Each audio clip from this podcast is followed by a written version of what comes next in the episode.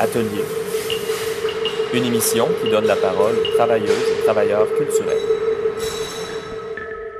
Auditeurs et auditrices, bonjour. En direct de CIBL, Joe Jagge, un territoire Gayengaga non cédé, aussi appelé Montréal, vous écoutez la 21e émission d'Atelier, votre magazine radiophonique sur l'art sur le point d'être créé. Je m'appelle Benjamin J. Alors, alors aujourd'hui à l'émission, nous accueillons le collectif Leisure pour parler de leur exposition au Musée d'art de Joliette. Lisa Tronca nous propose une chronique sur le festival HTML et les expositions en art numérique de l'automne et Pascal Tremblay reçoit Olivier Bertrand, directeur du théâtre La Chapelle pour parler de pratiques décloisonnées.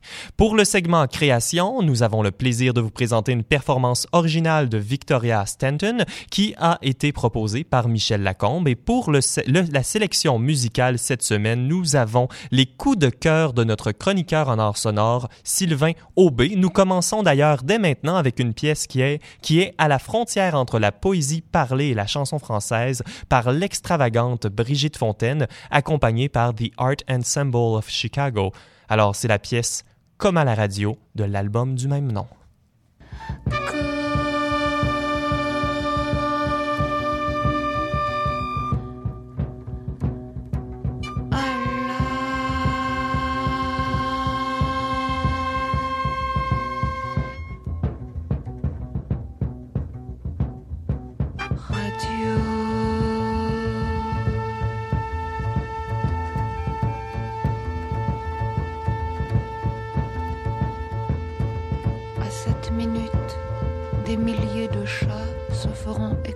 Sur les routes. À cette minute, un médecin alcoolique jurera au-dessus du corps d'une jeune fille et il dira Elle ne va pas me claquer entre les doigts la garce. À cette minute, cinq vieilles dans un jardin public entameront la question de savoir s'il est moins 20 ou moins 5. À cette minute, des milliers et des milliers de gens penseront que la vie est horrible et ils pleureront. À cette minute, deux policiers entreront dans une ambulance et ils jetteront dans la rivière un jeune homme blessé à la tête. À cette minute, une vieille dame ivre morte gémira seule au dernier étage sous son lit et ne pourra plus bouger à cette minute, un Espagnol sera bien content d'avoir trouvé du travail.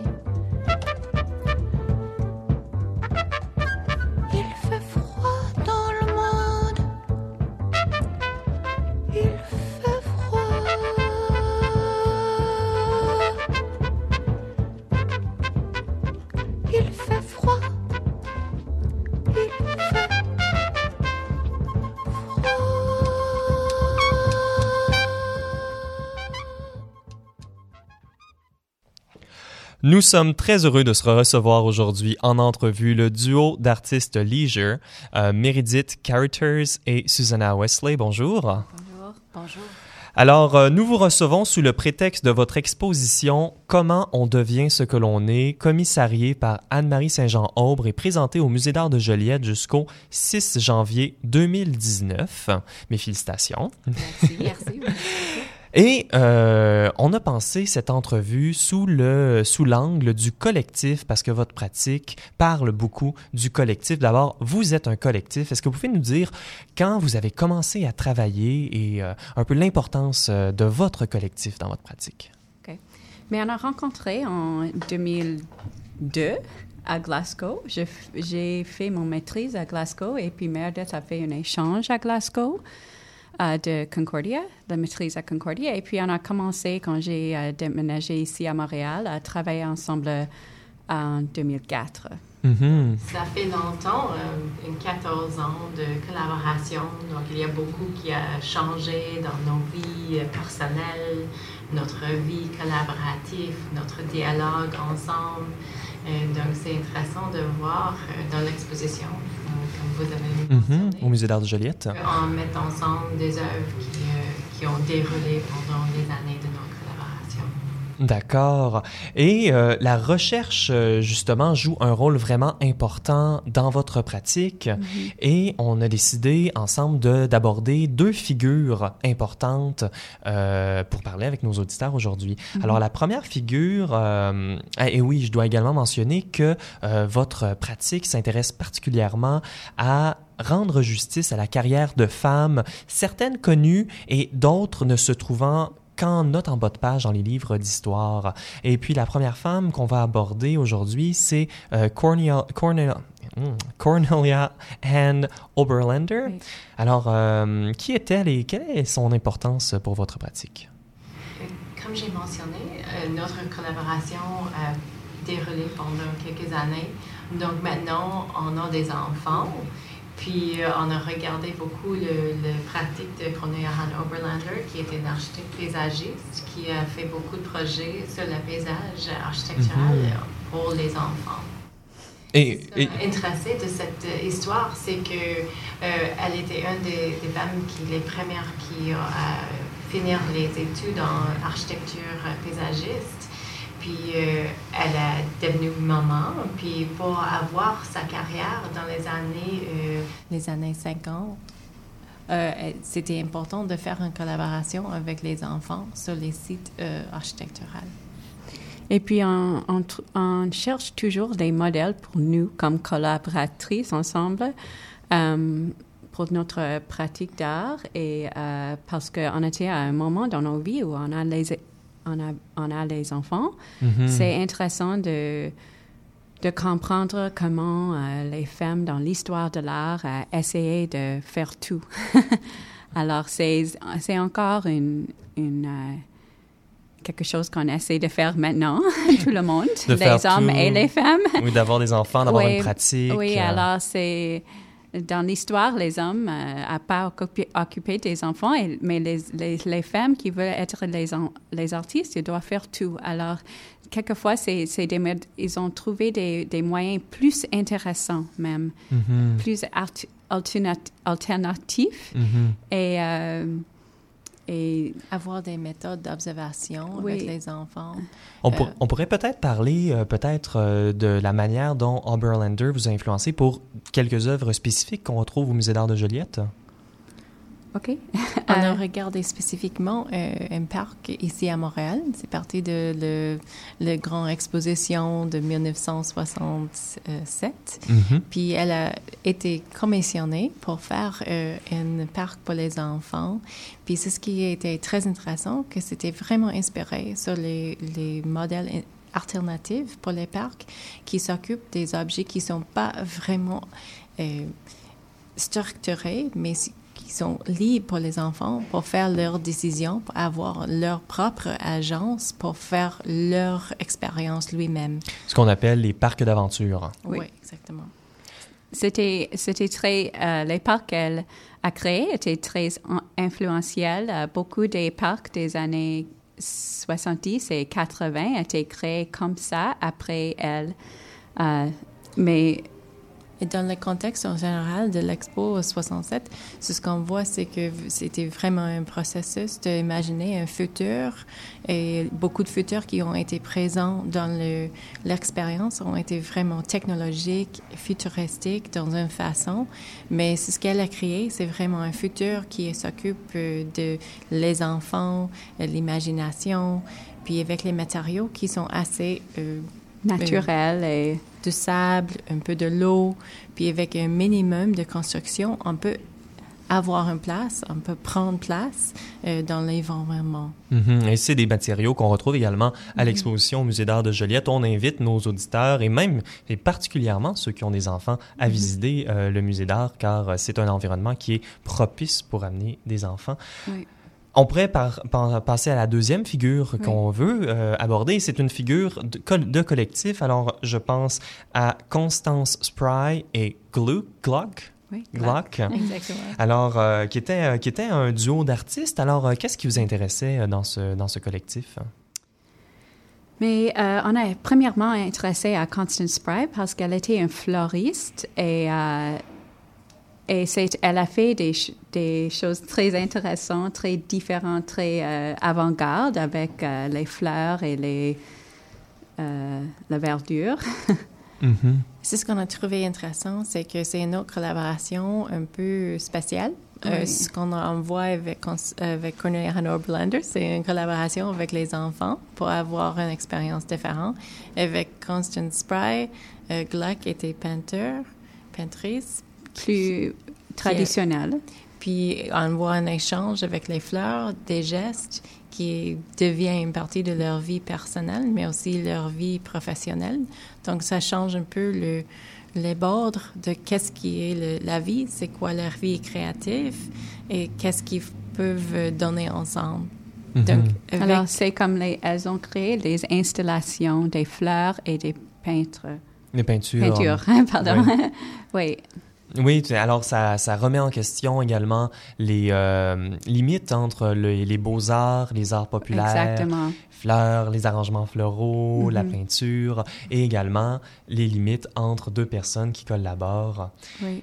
Euh, et puis, on, euh, j'aimerais parler justement euh, des œuvres qu'on retrouve au Musée d'art de Joliette.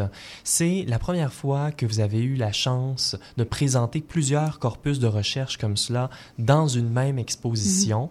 Euh, Qu'est-ce que vous retenez de, cette- de cette expérience-là?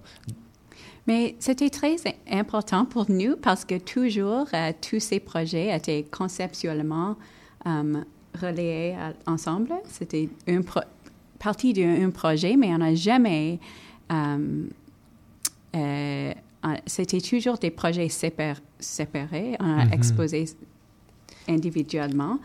Alors, euh, ensemble, euh, c'était, c'était intéressant de les matériels ensemble. C'était une surprise de voir comment les matériels fonctionnent ensemble parce qu'ils sont construits pour des, vraiment pour des différents projets. Alors, euh, puis on ça, voit des des- trajets, puis Oui. des gestes qui se répètent. oui, Même pour nous, on était c'était vraiment une surprise. une surprise. Tellement de gestes répètent. de voir la présence de la main, de voir la présence des enfants, de voir la présence de matériaux, puis aussi de se promener dans nos idées tous ensemble. Oui. Intéressant. Mhm. oui, puis on peut voir euh, la manière dont les œuvres dialoguent ensemble, justement. Oui. et qui sont euh, mis en relation par euh, les notes de, euh, du commissaire, de la Oui. commissaire d'Anne-Marie Saint-Jean-Aubre. Euh, Très, euh, donc, qui permettent de partager l'histoire de, de ces femmes et de votre, de votre recherche. Euh, il nous reste encore un peu de temps à l'entrevue. Alors, moi, je serais, j'aimerais- je serais intéressé de peut-être parler du rôle de l'écriture dans votre, euh, dans votre travail euh, artistique et puis euh, de voir justement un commissaire comme cela, de, de prendre une partie de cette écriture-là. Est-ce que vous pouvez nous parler de cet aspect de, de votre pratique? On a parlé assez souvent de notre, notre pratique artistique un dialogue assez long, comme un, un long conversation. Mhm. entre nous deux. Puis c'est ce qu'on voit maintenant, après des années, c'est que c'est pas tout simplement nous deux. Il y a un dialogue qui devient plus et plus plus large avec d'autres participants, euh, avec notre famille, nos, nos enfants maintenant, puis aussi Les, les commissaires. les commissaires qui sont partis de cette gr- grosse collaboration qui devient plus plus large, ainsi que aussi les sujets que on, fait des recherches. ouais. Mhm. Donc, l'écriture, puis aussi d'autres médias, ce qu'on on met ensemble. Parfois, quand on écrit un texte, c'est euh, une de nous deux qui prend la parole euh, en première fois, le premier débat, puis Oui. c'est l'autre personne qui euh, déroule après. Oui. Donc, parfois, on a les deux ordinateurs euh, dos à dos. Avec Google Docs et on écrit ensemble à la même fois. Ça, c'est intéressant quand on fait ça. Un peu comme parler, on finisse les, les, les phrases de l'autre, on, on fait la même chose quand, avec l'écriture. Puis d'autres fois, c'est plus euh, plutôt une personne qui fait vraiment un texte, puis l'autre personne qui dit oh c'est pas ça, c'est Oui. quelque chose. On peut le pousser plus loin. Donc Mhm. c'est quelque chose de très important dans notre collaboration en général, c'est que on peut mettre quelque chose sur la table, puis l'autre euh, collaborateur peut le prendre, puis le lancer euh, dans une autre direction. Oui. Mhm. Et euh, on va devoir conclure cette, cette euh, entrevue bientôt, mais euh, il y a un autre collaborateur, donc au Musée d'art de Joliette, où on a la chance d'avoir une œuvre participative où vous invitez des enfants à créer. Est-ce que c'est un, une, autre avenue encore pour une participation, d'avoir justement... Oui, ça c'est on commence à faire ça plus en plus maintenant dans les derniers deux projets qu'on a fait. C'est de comme vraiment ouvrir la, la, galerie d'art à les, à les at the viewer, mm -hmm. for the mhm. viewers. Pour les euh, spectateurs. Pour les spectateurs. Oui, qu'ils peuvent participer. Alors, c'est, c'est pas seulement contemplatif, c'est actif aussi. C'est un peu l'idée d'entrer dans l'atelier puis entrer dans la galerie dans le même fois. Donc, on peut mélanger un peu les, les, les bords entre les deux, entre la vie puis la pratique, puis euh, galerie et l'expérience en général. Fantastique. Meredith, Susanna, merci beaucoup d'être venue à l'atelier. On invite euh, nos euh, auditeurs et nos auditrices euh, à venir au Musée d'art de Joliette. Vous pouvez également trouver des informations sur notre site internet au radioatelier.ca et il y a également des moments où vos enfants pourront contribuer aux œuvres de Leisure. Alors, merci. Merci, merci. On se retourne maintenant pour une première chronique avec Lisa Tronca. Bonjour Lisa. Alors, euh, Lisa, Lisa, Lisa, euh, on parle d'art numérique dans ta chronique Arrobas. Tu, euh, nous recevions Roxane Allary et Natacha Clitandre du studio XX la, semaine dernière pour parler du festival HTML. C'est un festival que tu es allé voir pour nous. Est-ce que tu peux nous en parler un peu? Oh, Attends, attends, euh, Lisa, on me dit que non, on va essayer de changer le micro pour prendre le micro numéro 5. Ça ne sera pas très long. Ah, ça fonctionne, OK, oui. je vais bouger un petit peu. Alors, j'ai une fin de semaine chargée parce que le festival s'est déroulé euh, donc du 1er au 5 novembre. Donc, je vais revenir euh, sur les expositions et les œuvres du festival en particulier. Uh -huh. Oui, il y, avait il y a beaucoup de choses qui se passent en art numérique ces temps-ci. Oui. Donc, euh, il va y avoir euh, un retour sur les euh, présentations, les expositions au Studio XX, à Articule, mais aussi les projets web, au Feminist Media Studio et à Techno Technoculture Art and Games. Euh, donc, même si le festival euh, prenait fin euh, officiellement aujourd'hui, les expositions s'étendent bien au-delà du 5 novembre et valent vraiment le, le, détour. Donc, je vais aussi aborder de manière plus générale euh, ce qu'on peut retenir du festival HTML, non seulement au niveau artistique, mais aussi au niveau organisationnel, c'est-à-dire dans sa manière même d'élaborer euh, le festival, la sélection des artistes aux activités en marge des expositions qu'elles ont organisées. Donc, euh, avant d'aborder cela, je vais revenir un peu sur la thématique du festival. On en a parlé. Donc, la 13e édition a comme point de départ euh, le hashtag moi aussi et la variante à travers le monde euh, qui ont ébranlé les fondations des systèmes oppressifs il y a tout juste un an.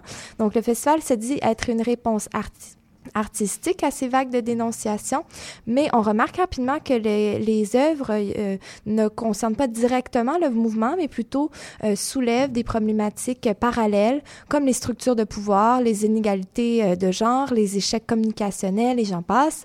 il y a quand même un filon rassembleur qui est la libération de la parole, en particulier des personnes opprimées ou marginalisées. Euh, cela dit, chaque exposition, performance, événement euh, du festival a abordé dans un angle distinct la thématique selon les mandats et les, euh, et les, les, mandats propres de l'organisme hôte. Donc, je vais commencer par euh, l'exposition centrale du festival euh, présenté au Studio XX jusqu'au 21 novembre. Donc, le titre est mal sous-entendu et les œuvres s'orientent autour de la prise de parole, de l'émancipation, de la réappropriation du pouvoir. Il y a une certaine gradation dans l'exploration de l'exposition. Donc, plus on s'avance, plus le ton de la dénonciation, du témoignage des agressions sexuelles devient difficile, mais quand même nécessaire, évidemment, à entendre. Euh, je tiens aussi à souligner la diversité du format des œuvres et des médiums euh, qui ont été explorés. Donc, de l'art sonore, on passe au jeu interactif jusqu'au VR. Euh, le mandat du festival qui est spécialisé en art et culture numérique est d'ailleurs très bien reflété dans ce sens, je trouve.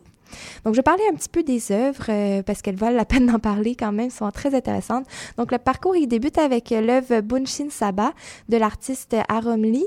c'est une installation interactive audiovisuelle, mais on peut aussi appeler ça comme une installation karaoké parce qu'on est invité à saisir le micro et participer. Donc, on a un fond de mélodie My Heart Will Go On de Céline Dion et on chante des paroles qui sont générées par un logiciel euh, auparavant euh, organisé par l'artiste, donc qui propose des combinaisons de mots euh, qui sont plus couramment utilisés par les utilisateurs et utilisatrices. Donc les langues changent dans le texte de l'anglais au coréen et révèlent les stéréotypes patriarcaux entrés euh, dans le langage. Les bribes de phrases euh, sont un peu sans queue ni tête. On, on lit euh, My wife is not an issue, not being military ou She wasted my money. Donc, ça véhicule une image dépréciative des femmes et quand même à réciter en accumulation, c'est comique, mais on rit jaune quand même. Mm-hmm. Donc, ensuite, on parcourt l'exposition. On arrive à la réalité, l'œuvre de réalité virtuelle This Could Be You de Zizi Powers. Et ça poursuit dans cette même veine ludique sur fond de malaise, car on est invité à, à incarner un avatar euh, qui est nu parmi euh, des déchets technologiques. Et euh, on a quand même un effet d'inquiétante étrangeté, car on est un personnage, mais on le voit aussi en face de nous. Donc, on voit nos mains devant notre visage, mais il est aussi face à nous. donc, c'est la réalité virtuelle qui est dédoublée. Là, oui, c'est ça. C'est très bien utilisé comme dispositif. Et donc, cette œuvre, c'est moins la parole qui réfléchit, mais plutôt l'objectivation du corps, de l'identité dans la sphère numérique, en particulier euh, de la réalité virtuelle, parce que on sait bien la technologie, l'espace virtuel euh, numérique peut être émancipateur, mais aussi occasionner un piège et enfermer euh, ses utilisatrices. Mhm. Ensuite, on a une œuvre sonore de Mara Eagle, donc qui est assez à l'intersection des deux précédentes dans ces sujets. Ça s'appelle Auto Erotics et ça donne à entendre des voix robotiques qui récitent huit chansons pop sur la masturbation féminine donc, les paroles euh, vont de Oh My de Missy Elliott à She Bop de Cindy Lauper et euh, ça se croise et déforme un peu dans un flot continu. Euh, on est au centre de la pièce et on entend ces voix finalement désincarnées qui racontent le plaisir de la chair. Donc, un effet étrange encore une fois. Donc, la langue, le langage, le corps, le numérique sont encore mis en parallèle avec cette œuvre. Il y a aussi une œuvre navigateur textuel, Everything Except Yes, de l'artiste Amira Donc, c'est une œuvre qui aborde l'échec communicationnel lié aux incidents à caractère sexuel. Donc, euh, ça reflète euh, les formations, l'œuvre euh, reflète les formations sur l'affirmation de soi qui sont destinées à aider les femmes à exprimer leur refus, à dire non de manière non équivoque. Donc, le jeu nous pose une série de questions et de mises en situation et c'est à nous de choisir les réponses ou d'en rédiger de nouvelles et le but ultime, ce serait de mener vers la meilleure expression du non euh, du refus. Mhm. euh, donc, il y a déjà une ouverture vers le sujet plus sensible du consentement et des agressions sexuelles. Et on continue euh, vers le fond de, de la salle d'exposition à euh, l'installation euh, du projet A Call To de l'activiste Anna Kaya. Donc pendant euh, deux, 24 heures, donc du 2 au 3 novembre, Anna Kaya est restée dans l'espace et a recréé, réécrit un nouveau texte à partir de deux autres qu'elle avait déjà écrits qui portaient sur un incident traumatique qu'elle a vécu d'agression sexuelle. Donc, on a encore une fois le témoignage, le processus vers la guérison et euh, ça aborde aussi la thématique de la culture du call-out et ses avantages, ses limites dans ses prises de parole publiques-là. Mm-hmm. J'ai combien de minutes encore? Parce que là, le début m'a déstabilisé. oui, oui, oui, je comprends. On a encore du temps. OK, OK, parfait. Donc, je continue parce que les œuvres sont... OK. Donc, euh, euh, on finit le parcours avec une autre œuvre de, témoignage, donc Testimony de Zohar Kafir. Euh, c'est un documentaire, interactif sur les témoignages des survivantes d'agressions sexuelles et leur parcours euh, vers la guérison. Donc, le dispositif euh, permet un peu de cette intimité avec l'œuvre qui est très, qui est un sujet très lourd, avec un rideau euh, qui nous coupe un peu de l'extérieur et des autres euh, visiteurs, visiteuses. Donc, euh, ça, c'est une des mesures que je trouve intéressante que, qui a été prise dans le commissariat. Il y a aussi les mesures qui ont été prises par le studio par une formation de sensibilisation aux agressions sexuelles qui a été offerte par l'organisme Trèfle pour elle. Donc, ça, c'était vraiment important. Ils en ont parlé et il y avait même, lors du vernissage, les personnes étaient identifiées. On pouvait aller les consulter, aller vers, la, vers le fond de, de leur salle pour pour euh, prendre un petit moment de recueillement. Donc, il y avait des Mhm. mesures très euh, sensibles au sujet. Très appliqué par rapport Oui, à ça. c'est ça. Donc, je, je continue pour une autre exposition qui est celle d'Articule parce qu'elle est là jusqu'au 2 décembre. Elle vaut vraiment la peine. Donc, c'est Code Corps. Et euh, encore une fois, euh, les œuvres euh, euh, ben, dévient un petit peu de la thématique vers la surveillance des corps et tente de renverser les dictats de la société patriarcale blanche. Donc, le projet, il y a le projet Untitled Men Responding de Lesaya Nakonetsky. Donc, elle s'intéresse à l'objectivation des femmes dans le réseau, social Instagram. Elle veut finalement renverser, son projet veut renverser les rôles en proposant à des photographes hommes qui ont une reconnaissance sur Instagram grâce à leurs portraits de femmes euh, de se faire prendre en photo plutôt par elle en tant que photographe. Donc, euh, il y a aussi le duo colombien-canadien basé à Montréal, Laura Acosta et Santiago Tavera, qui présentent l'installation immersive euh, The Novels of Elsgur. Je le prononce pas bien, mais bon. Donc, euh, portant sur les corps migrants, les représentations alternatives de ces euh, discours de l'errance ou de, de diaspora. Donc, euh, l'œuvre euh, en réalité virtuelle et les multiples installations euh, physiques euh, réfléchissent au déracinement des corps, à- aux occurrences multiples, qu'elles soient physiques ou virtuelles.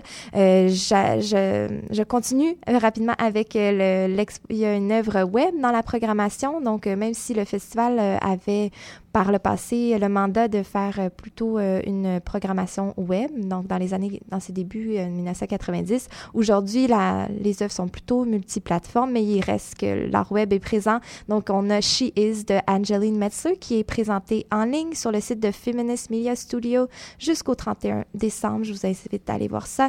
Et il y a aussi une œuvre euh, plutôt jeu vidéo de Black, euh, de Cassie McWhirter, Black Room, et c'est présenté au euh, Centre de recherche Technoculture Art and Games de l'Université Concordia jusqu'au 11 novembre. Donc, euh, juste pour euh, revenir rapidement, euh, une minute. Alors, sur le festival, donc, il y a non dire, seulement euh, des expositions riches, mais aussi des activités qui témoignaient de la sensibilité et de l'ouverture vers le, le sujet de l'édition. Donc, il y avait le projet Long Term Long Table, qui est organisé par Artists and Allies Seeking Knowledge, Know-How, qui proposait de discuter et d'apprendre sur les problématiques de discrimination et d'oppression. Donc, c'est un organisme vraiment à, à connaître et peut-être même à intégrer dans d'autres projets, festivals, je le conseille.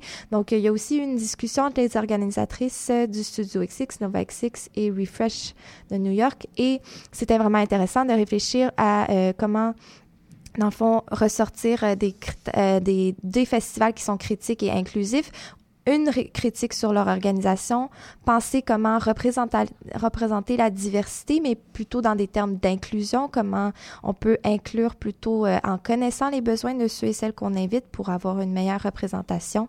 Et euh, elles invitent aussi à, euh, réfléchir à comment on fait des appels de projet. Donc, Studio XX avait fait un appel de projet, mais parfois, il faut aussi penser à la formule parce que ça peut aussi être excluant pour certaines. Donc, je finis là-dessus. J'étais très contente de cette édition et je vous invite à retourner voir les expositions.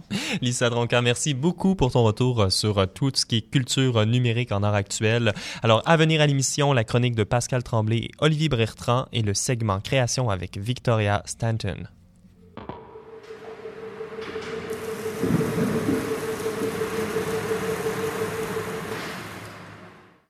Il y a les petites grippes, les grosses grippes, les grippes d'hommes. Mais pour certaines personnes, la grippe est beaucoup plus sérieuse. Si vous avez 75 ans ou plus, ou vivez avec une maladie chronique comme le diabète, un trouble du système immunitaire, une maladie cardiovasculaire, respiratoire ou rénale, la grippe peut mener à l'hospitalisation ou même à la mort. Nous ne sommes pas tous égaux face à la grippe. Si vous êtes à risque, la vaccination est votre meilleure protection. Visitez québec.ca oblique vaccin grippe. Un message du gouvernement du Québec. CIBL 101.5, Indépendante.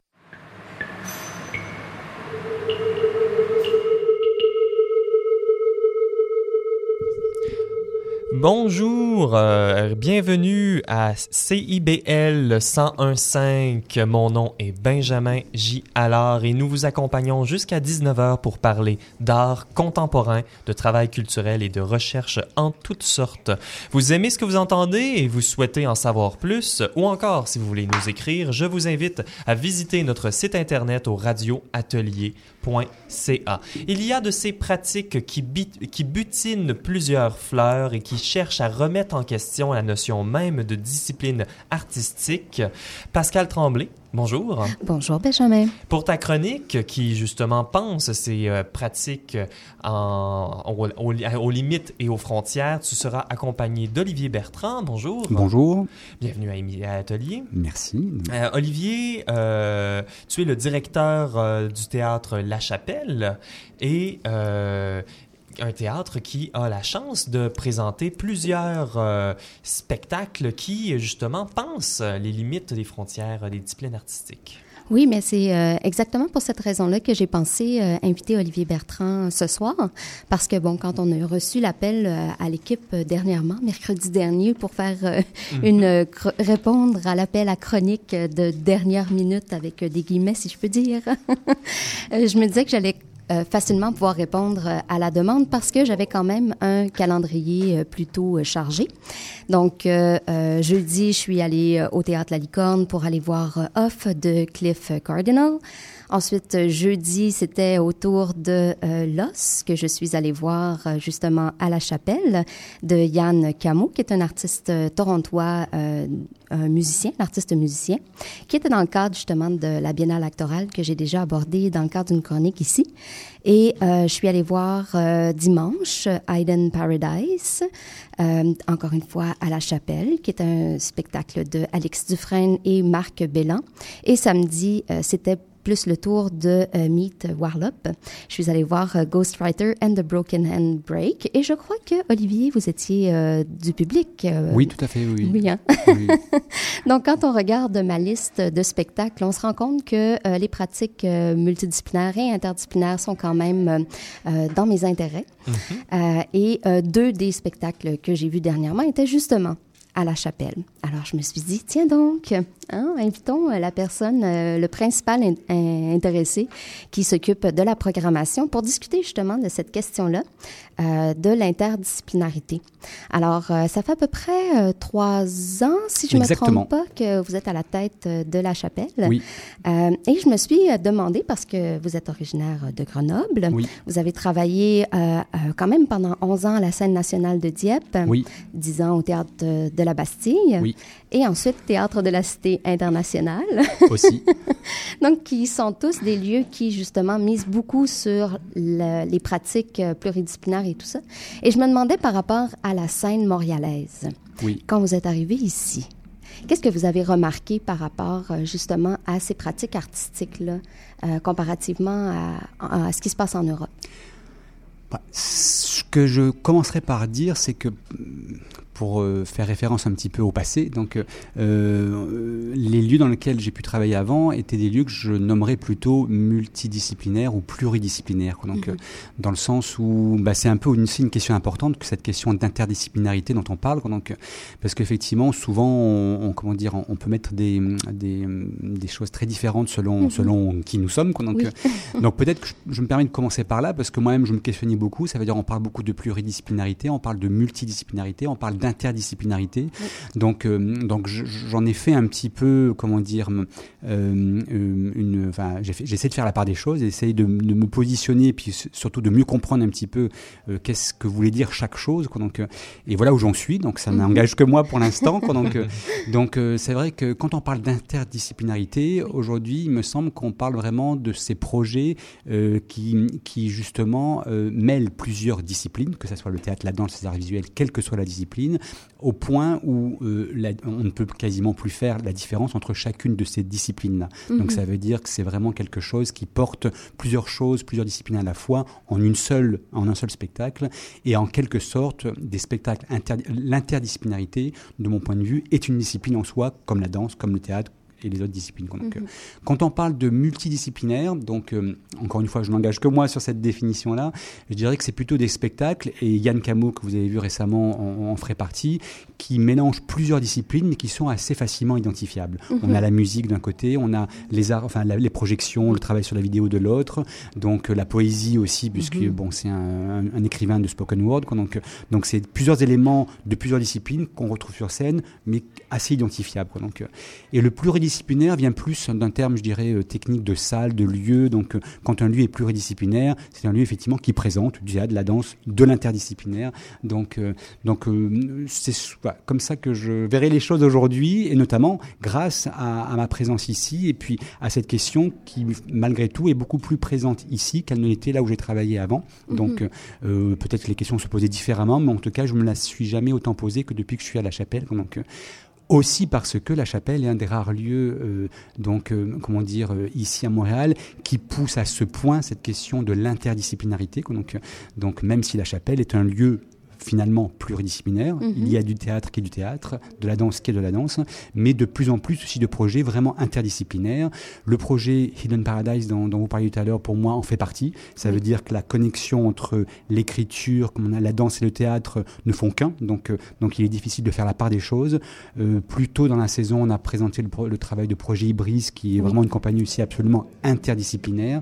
Donc, euh, donc voilà. Mhm. Oui, Projet Ibris, que j'avais euh, discuté aussi dans le cadre euh, d'une chronique, donc j'ai euh, quand même couvert certains des spectacles présentés chez vous.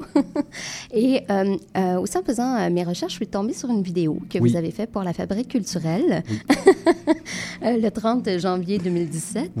Alors, je retiendrai tout contre vous à partir de maintenant. Non, c'est pas vrai. Très bien, mais vous pouvez, vous pouvez.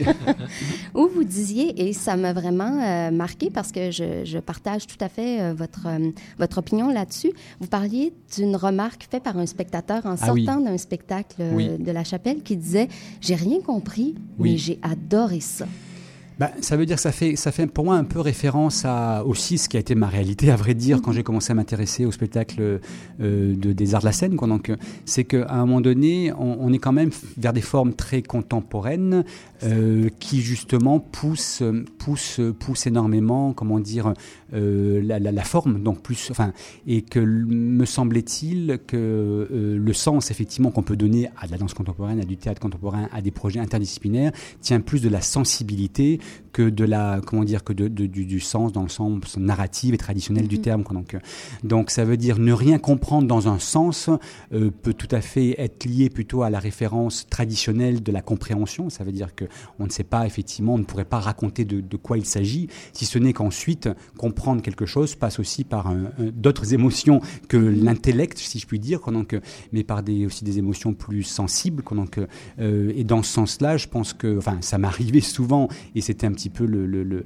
le, point de ce spectateur-là, de, de, d'effectivement, de, de, ressentir effectivement quelque chose de, très important pour lui, sans pour autant savoir quoi en dire, euh, donc euh, en tout cas dans l'immédiat. C'est peut-être aussi le propre des arts euh, qui traverse plusieurs frontières ou ce qu'on pourrait attendre d'une musique qu'on pourrait catégoriser comme une musique et donc comprendre comme musique euh, est traversé par d'autres expressions. Alors à ce moment-là, ce qui est à la fois théâtre, musique, danse, traverse et quitte le domaine du comprenable dans un paradigme euh, traditionnel ou dont euh, certains spectateurs euh, seraient habitués.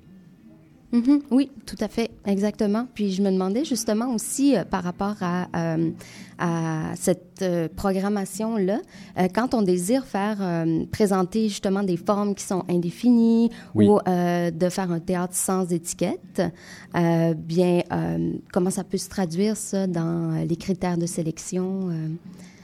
Bah, Assez facilement, quoi qu'il en soit, parce que du coup, il y a quand même beaucoup d'artistes, effectivement, qui travaillent euh, à cet endroit. Ça veut dire de euh, indéfinissable, je dirais, quoi. Donc, euh, et qui portent dans leur propre projet ce désir, effectivement, d'apporter des expériences très différentes et des collaborations très différentes avec les équipes qui les entourent. Donc, donc le, la, question de l'interdisciplinaire, à l'endroit où nous sommes ici, à Montréal, mm-hmm. et dans le cadre de la chapelle dans laquelle je travaille, donc, est, est quand même quelque chose qui est questionné très très très très souvent dans tous les projets euh, de gens que je rencontre, qui viennent me rencontrer ou que je peux voir euh, ici ou ailleurs. Quoi, donc, euh.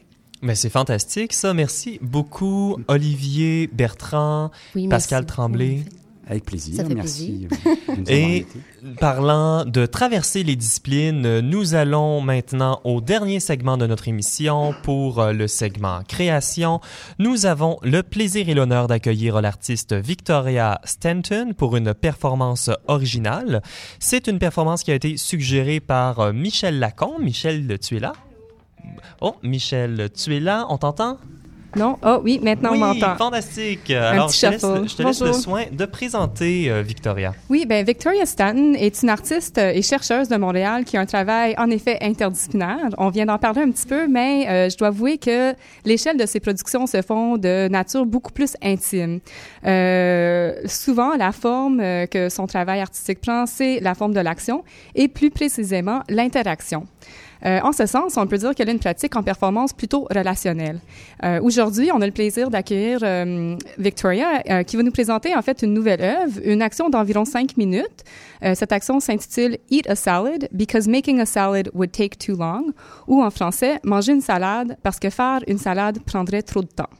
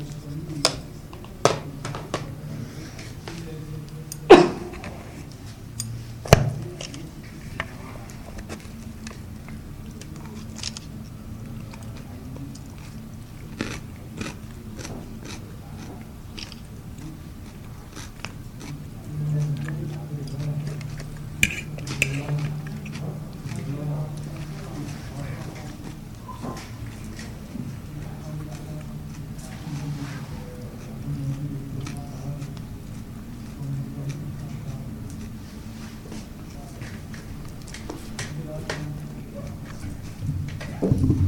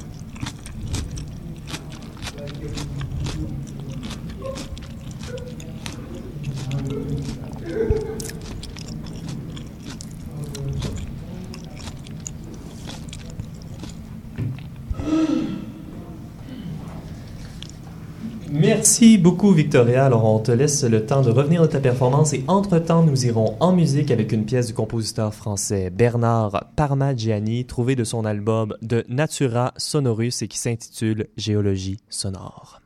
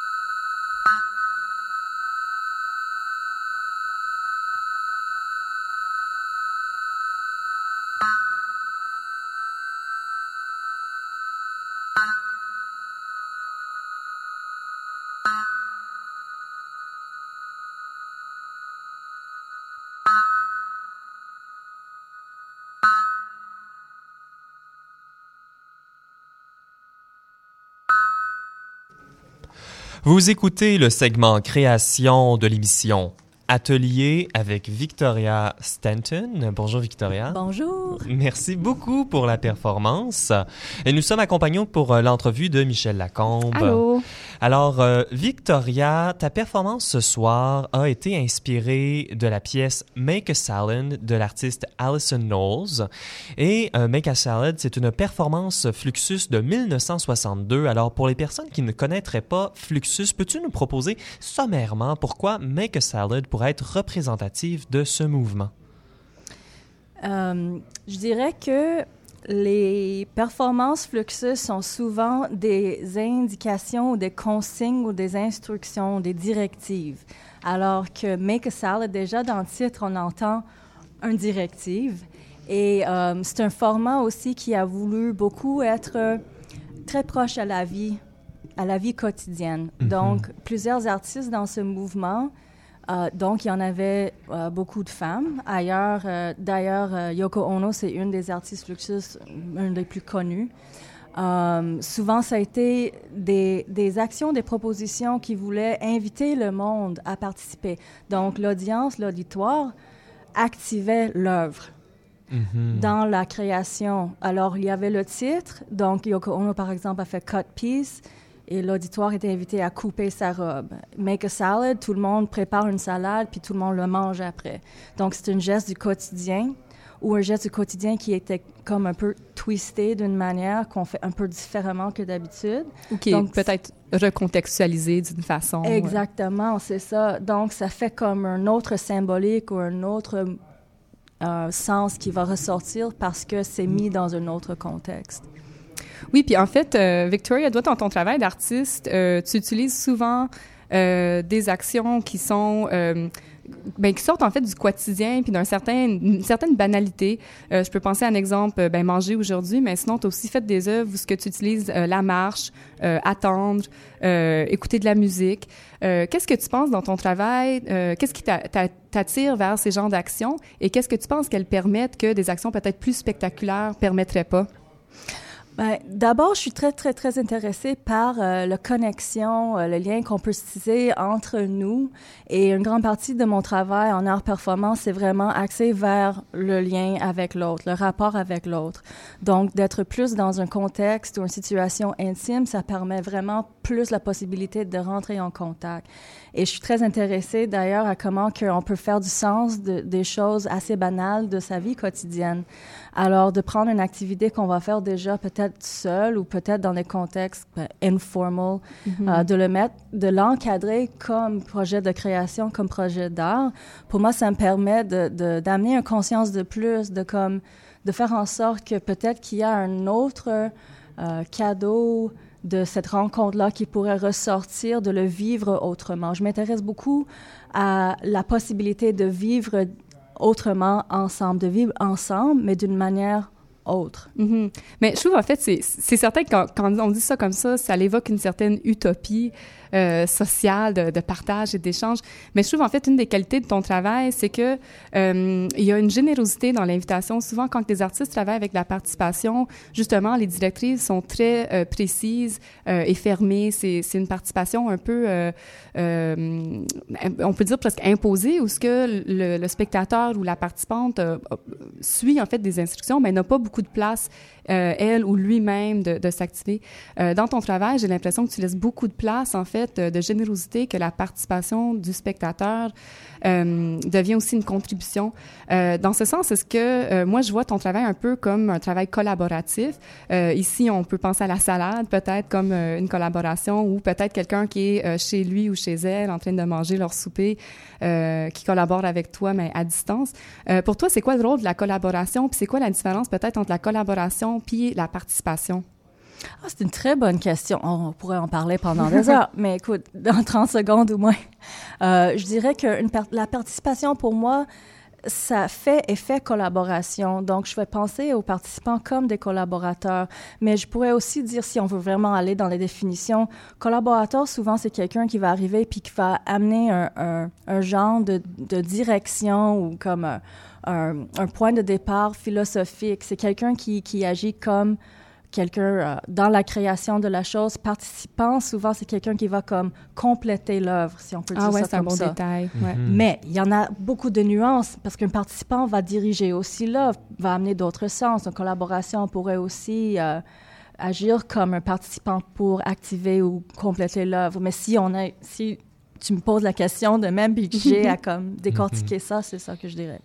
Puis, euh, dans ce sens, je sais que tu es un artiste qui a l'avantage de voyager beaucoup aussi pour présenter du travail. Est-ce que tu penses dans des contextes culturels différents, ça a posé des difficultés, justement, cette nuance-là? C'est certain. C'est certain parce que de rentrer en dialogue de manière spontanée ou manière intime, on a des, de- je veux pas présumer qu'on peut aller vers ou chez quelqu'un euh, de la même façon dans une autre ville ou pays que comme, comme qu'on est en contact ici. Donc, d'avoir une sensibilité plus accrue dans d'autres contextes, c'est assez important. Puis, si on peut faire des recherches avant d'arriver ailleurs, c'est toujours une bonne, une bonne chose. Oui. Ouais, puis j'imagine aussi, c'est ça l'ouverture de, de gestes, euh, je dirais, aussi banals ou quotidiens comme manger, marcher, attendre. Euh, c'est en prétendre une, une universel- universalité culturelle. Il y a quand même peut-être un contexte euh, universel dans les actes ou les gestes comme tels qui deviennent très euh, humains ou corporels. Mais c'est ça, le fait de marcher ou de manger, même s'il y a des différences ou des nuances d'une culture à l'autre, on a toujours, on a un historique puis un, tout un, un background, un historique de la marche puis la nourriture. Ouais, Ben- c'est fantastique. Je- je- on pourrait vous entendre parler pendant des heures et c'est, euh, on aura la chance euh, très certainement d'aborder ces questions-là à une prochaine chronique. Juste pour rapidement clore, je veux inviter les spectateurs, spectatrices qui sont peut-être intéressés au travail de Victoria. Je veux rapidement annoncer que euh, c'est une des lauréates du prix Powerhouse 2018, qui est un prix offert à la centrale euh, Galerie Powerhouse euh, au 4296 Saint-Laurent. Euh, la remise de prix va être le 16 novembre. Il y a une deuxième lauréate, Elena Martin-Franco, qui va être aussi fêtée. Euh, puis au sein de ce contexte-là, Victoria va aussi présenter une série de performances. Alors, je vous invite à visiter soit son site web euh, ou le site web d'atelier. Euh, le site web de Victoria, c'est bankofvictoria.com euh, pour en savoir un petit peu plus sur sa pratique, puis plus précisément euh, se donner l'occasion d'aller voir le travail euh, en direct et, et de vive euh, corporalité et de vive voix.